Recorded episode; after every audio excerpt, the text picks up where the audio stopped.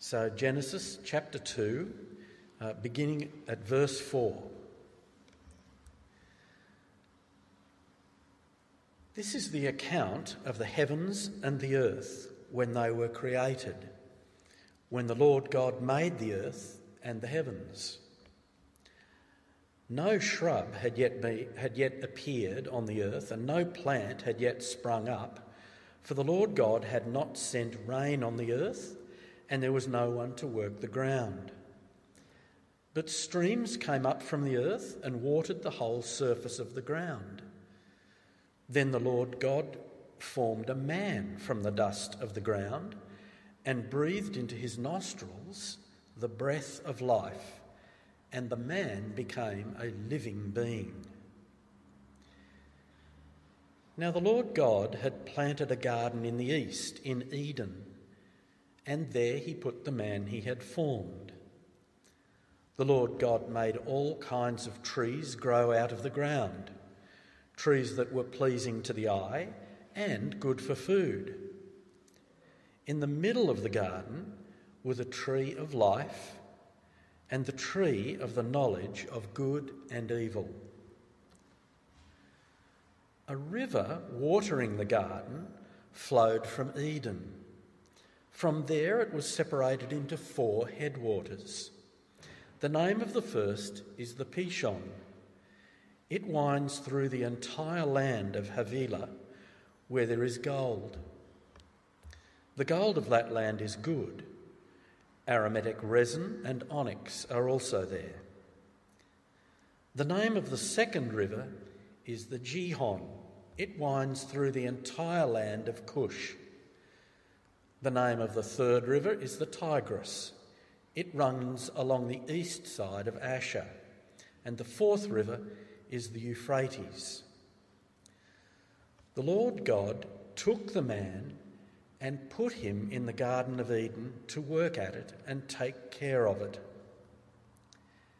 And the Lord God commanded the man, You are free to eat from any tree in the garden, but you must not eat from the tree of the knowledge of good and evil, for when you eat from it, you will certainly die. The second reading is right near the back. It's 1 Timothy chapter 4, and this is on page 1194 in the Pew Bibles. So 1 Timothy chapter 4, beginning at verse 1. The Spirit clearly says that in later times some will abandon the faith and follow deceiving spirits and things taught by demons. Such teachings come through hypocritical liars whose consciences have been seared as with a hot iron. They forbid people to marry and order them to abstain from certain foods, which God created to be received with thanksgiving by those who believe and who know the truth. For everything God created is good, and nothing is to be rejected if it is received with thanksgiving, because it is consecrated by the word of God and prayer. This is the word of the Lord.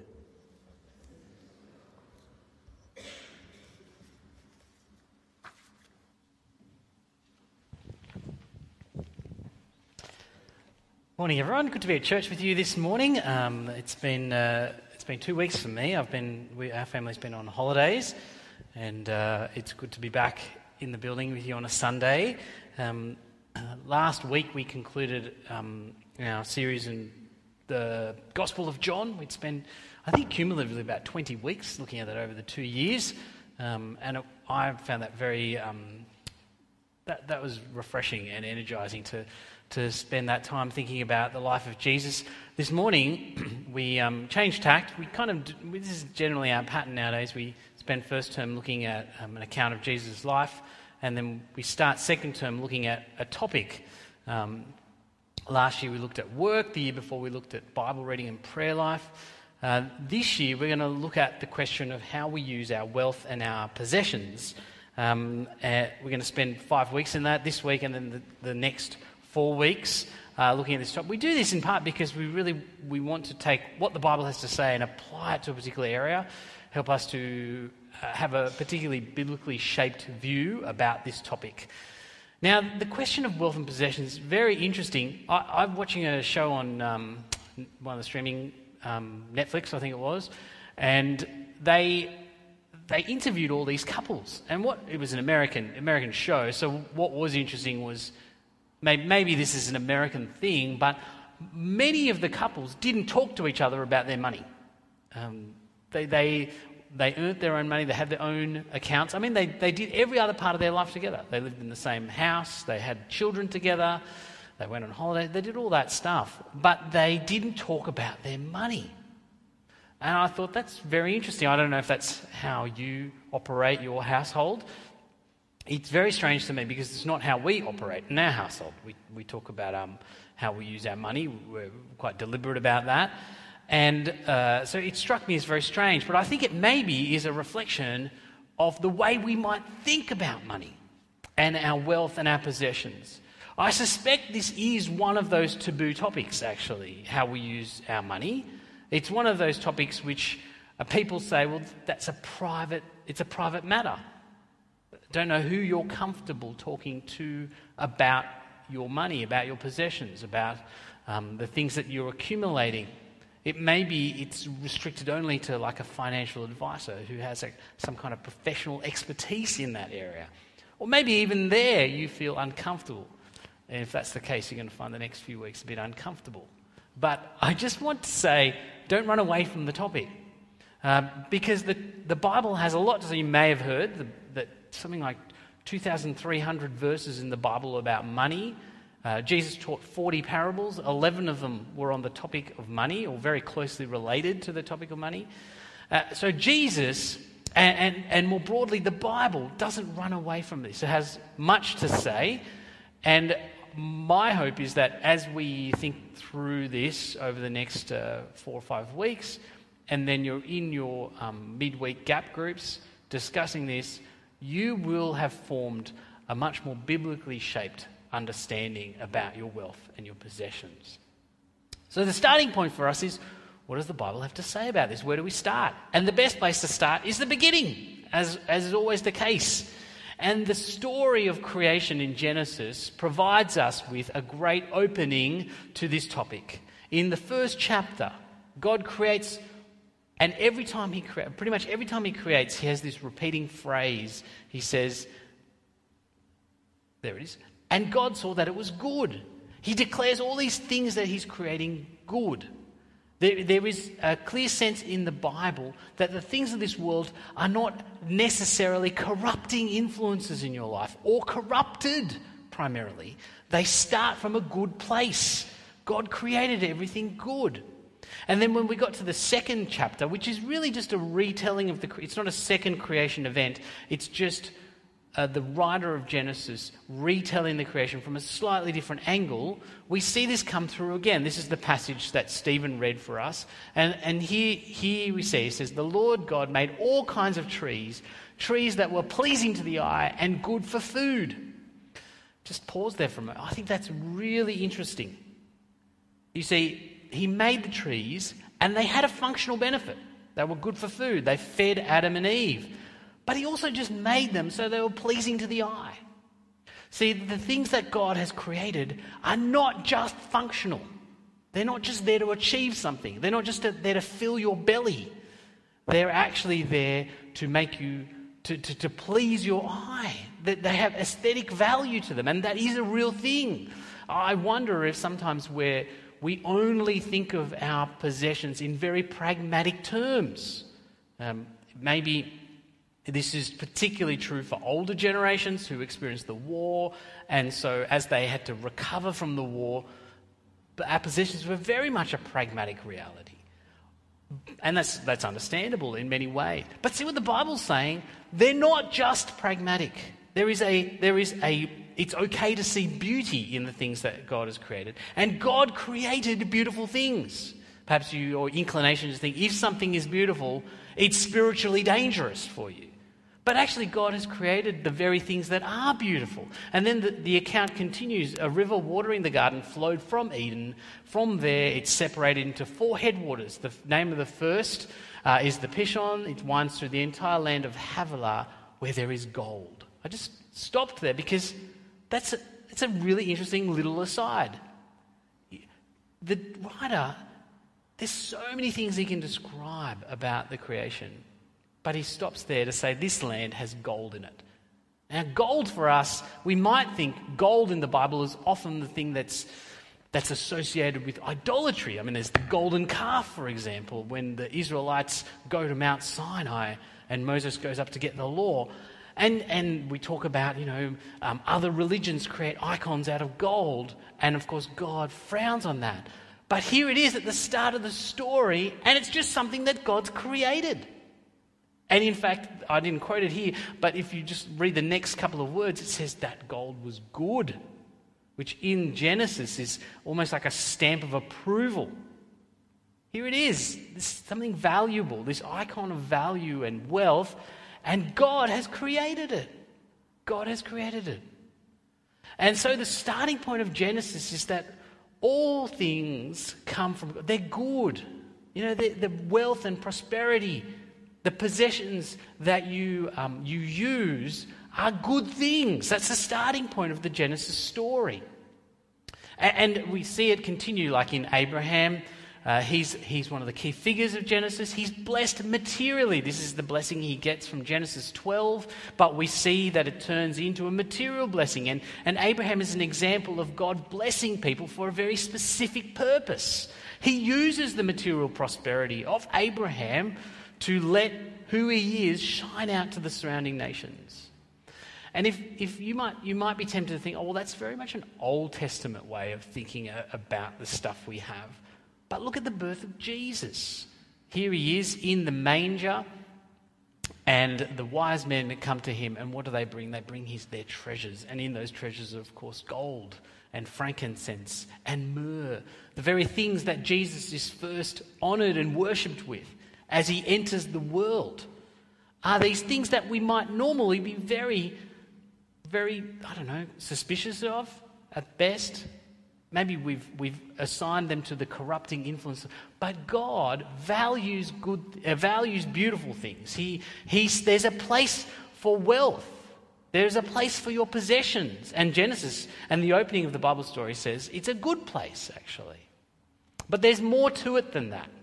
It's not just that God made all these things for you to enjoy, He didn't just make them for you to revel in. Uh, he makes it very clear in the Genesis story that it's the Lord God who made them. Okay? All these things come from Him. They're good, but their source is Him. And also that He has given them to Adam in the Genesis story, but by implication to us, to use and to look after but we never actually own them. And this is the important clarification of the Bible story. I mean, if I went out to someone and I said, God made, God made the wealth and prosperity that you enjoy, maybe they'd be okay with that. But the, the overwhelming message of the Bible is that it remains His possession. If you look in your booklets in the sermon outline, I've actually quoted for you Leviticus 25 23. And in that, God says, The land is mine, and you are but aliens and my tenants in it. He's talking to the Israelites, who he's given the land of Canaan to. But he's never given it to them so that it is solely theirs, or it is really, they are the true owners of the land. He always remains the owner of the land and they always remain tenants in the land. And this is perhaps where the Bible starts to, um, starts to test our, our understanding of our wealth and possessions. This is the financial planner guy that from that show that I was talking about. Looks a bit like me, doesn't he? Uh, I did think that actually. It's not just because he's got dark skin and so do I. Anyway, uh, actually, this show is really interesting. It's got a name heading like how to make how to get rich or something like that. It's a really interesting show. It's well worth watching if you're a, if you're a Netflix streamer.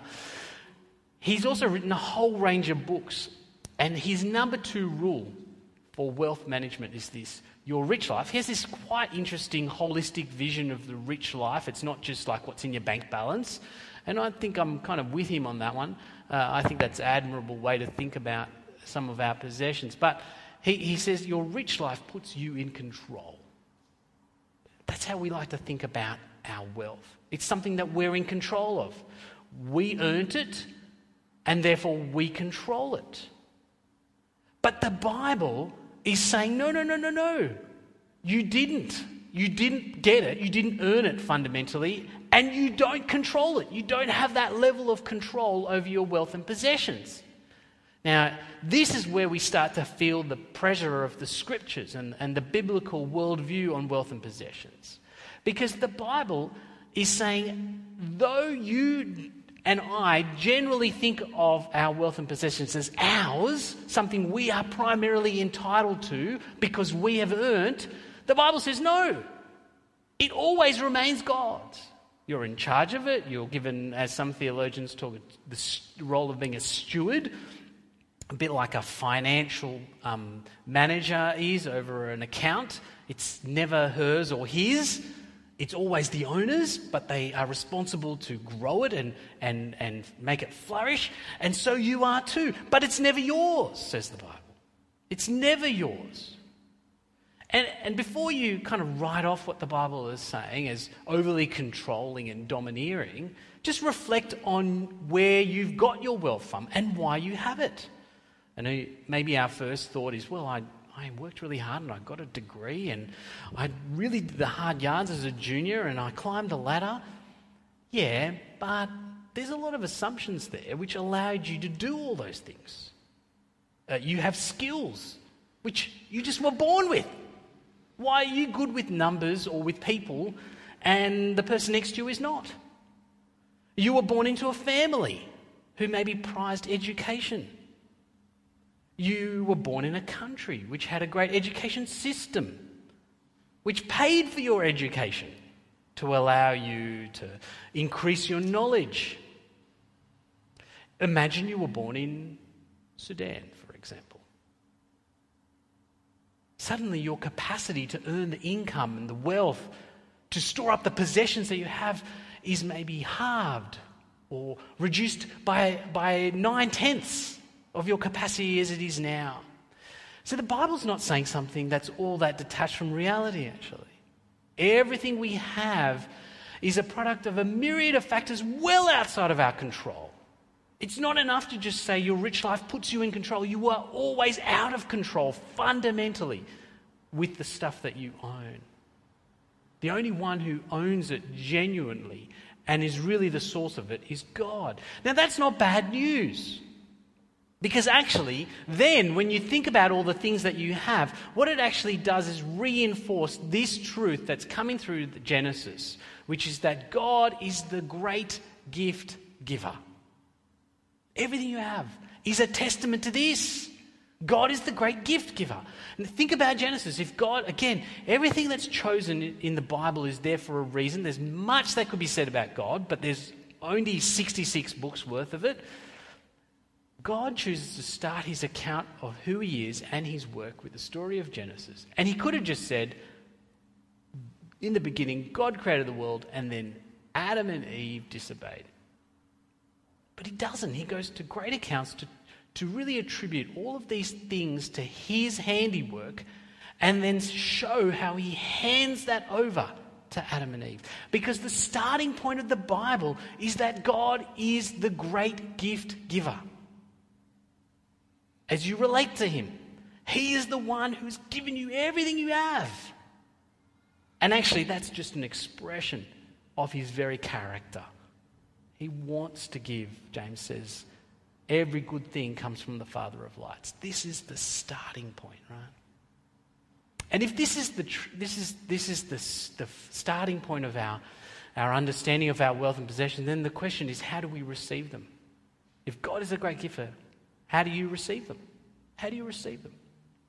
And that's why I chose that second passage, which Stephen uh, read for us from 1 Timothy. It's the other end of the Bible, and you might think it's, it's divorced from the starting point of Genesis significantly, both chronologically and thematically, but it's not actually, because look at what he says.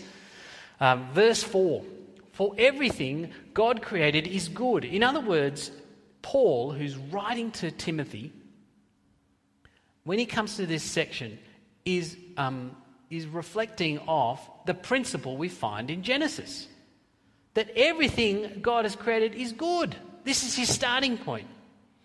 And as a response to this, as a response to the truth of Genesis, he then says, This is how you receive it with thanksgiving. Everything God created is good, and so receive it with thanksgiving, he says. Receive it with thanksgiving. So if everything God created is good, the way we receive it is with gratitude. With gratitude. It makes sense. But again, the Bible is going to make us slightly uncomfortable here. I mean, if I went out into the street and I said to someone, hey, you know that all the stuff you had, God gave you, and He just wants you to be grateful, I think most people will be okay with that. Yeah, that's fair enough. I'm happy to be grateful. But he does say more than that. He says, because it is consecrated, it's set apart, it's defined, it's, it's made, it, it's given its purpose by the word of God and prayer. In other words, he's saying it's gratitude, but it's gratitude that is understood in the context of God's word, in the context of prayer. So, this dialogue between him. You don't understand how to be grateful without a dialogue with God. You don't know how to show him gratitude without hearing from him and responding to him.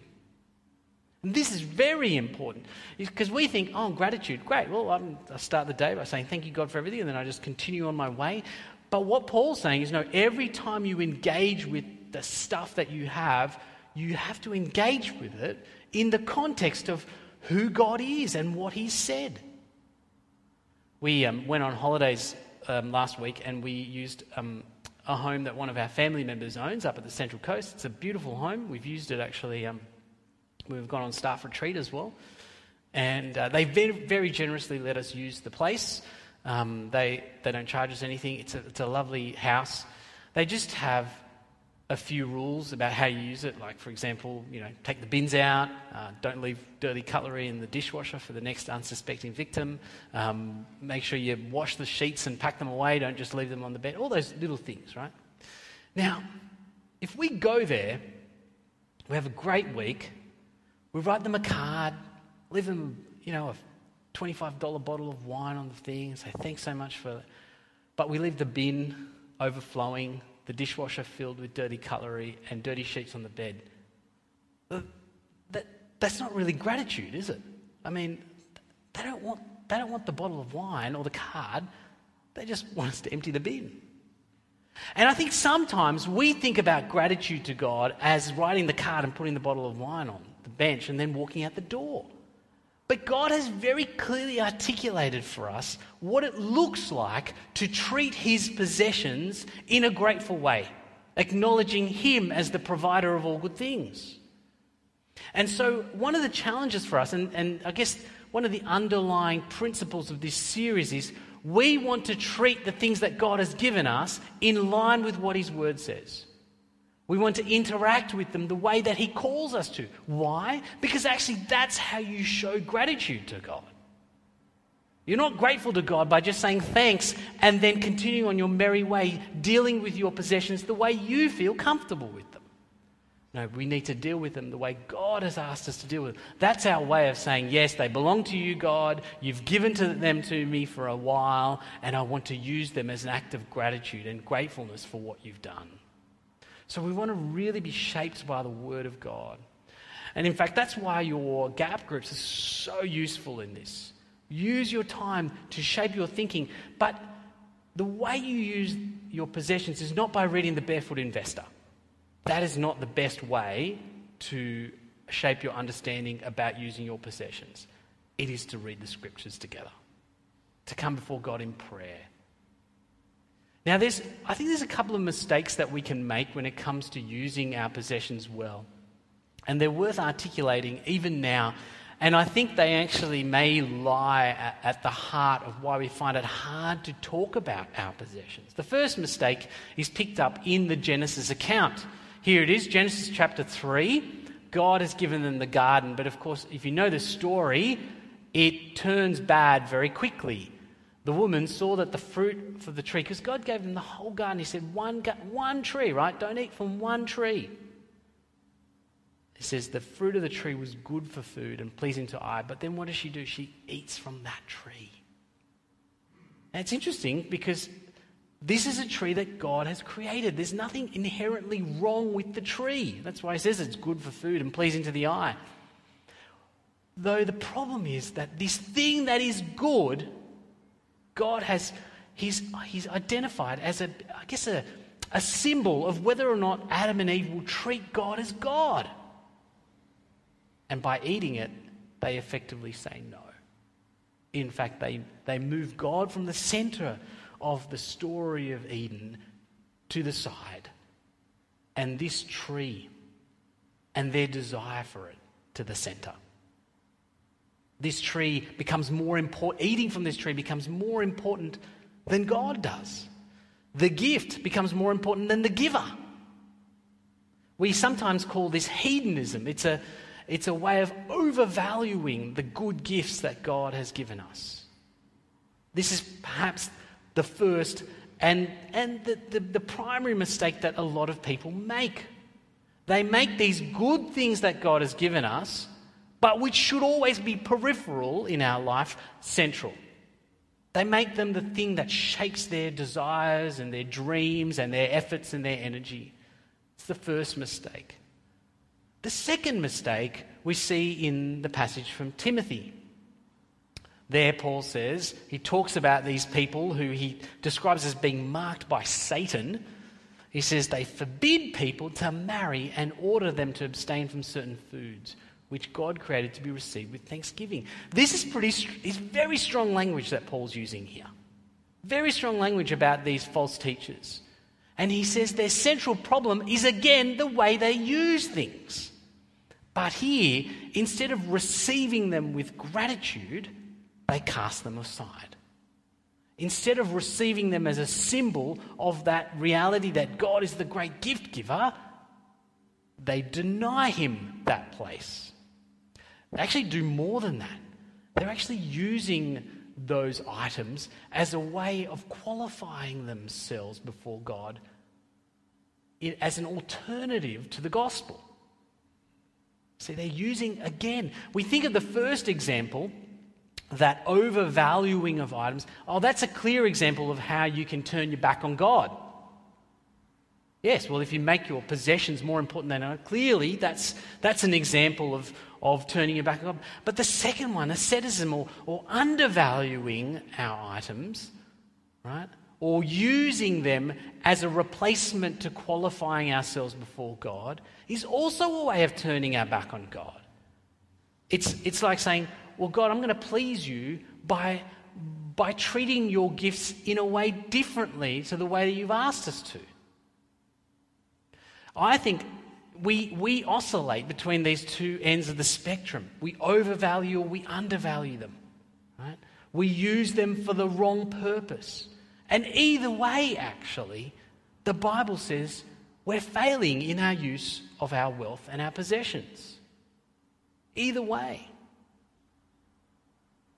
And I wonder if it's, it's our tendency to go from one side to the other that makes us so anxious about our, our possessions. You know, we don't talk about them because we're worried that we're actually worried about the hedonism thing. So we, we throw ourselves to the other end of the extreme. Or we think that's how you're right before God, by just casting off all these good things. And so we feel guilty when we want to enjoy these things. It's actually because we don't have a well balanced understanding of the, the good gifts that God has given us and how to use them that we don't talk about them. So, as we finish, I just want to start us on this journey of how we get our view of our wealth and possessions right. And I think it's returning back to that message of Genesis that God is the great gift giver. But here is why the, the scriptures are so important because what it means for God to be the great gift giver is not just found in the story of Genesis. It's not just that God made a beautiful sunny day, that God held off the rain today, or that God gave you a great crop this year.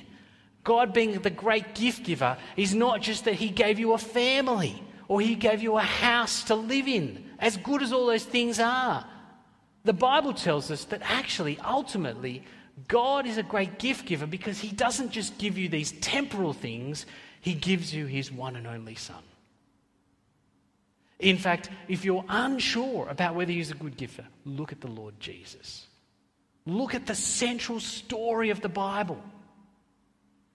Remember this verse, John 3:16. I've put visuals here just to startle us and help us to realize what's being conveyed here.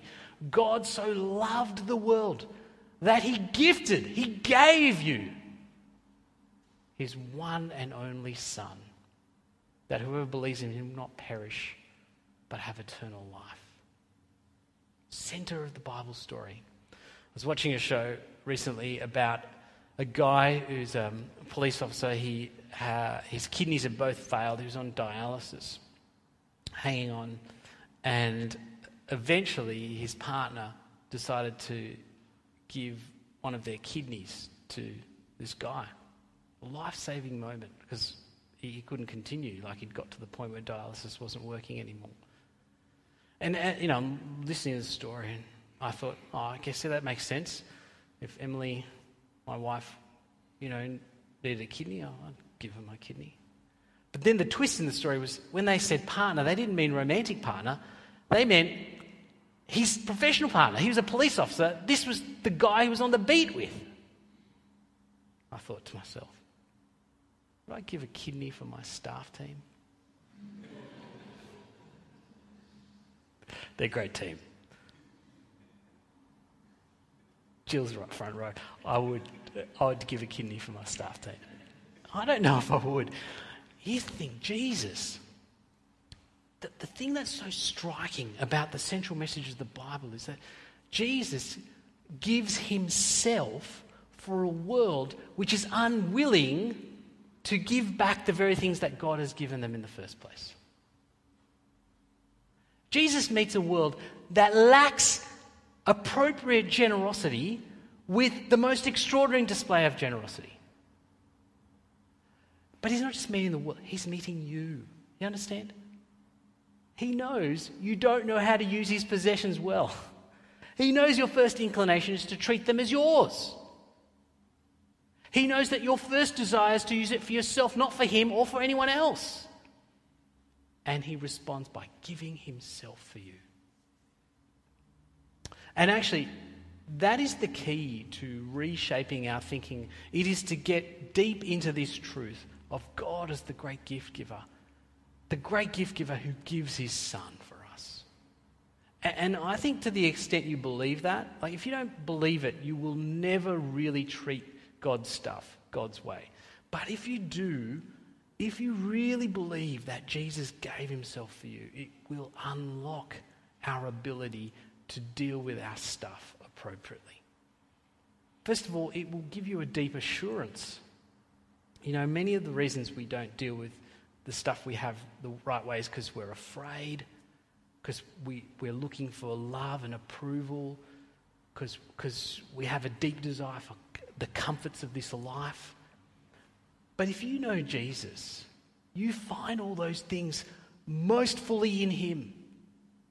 And you start to find the resources to let go of some of these other things and let go of using them for some of those purposes. And once more, when you start to follow Jesus, you see someone who's really using his stuff the right way. He doesn't use it for himself, he uses it for others and uses it for the glory of God. And so it is actually Jesus who is the key to help us to use use the wealth and the possessions, the property, the stuff of our life the way that God wants. I'm looking forward to this series and the chance to think through this with you. Let me pray for us. Heavenly Father, uh, we thank you for all the good gifts you give us. We thank you that they're a reflection of your heart, which is a generous God, longing, rejoicing in the opportunity to give. And we pray, Heavenly Father, that as we come to know the Lord Jesus, you would unlock in us a heart of generosity, which allows us to use the things you've given us the way you desire. And so we might be truly grateful to you in a meaningful way. We pray this in Jesus' name. Amen.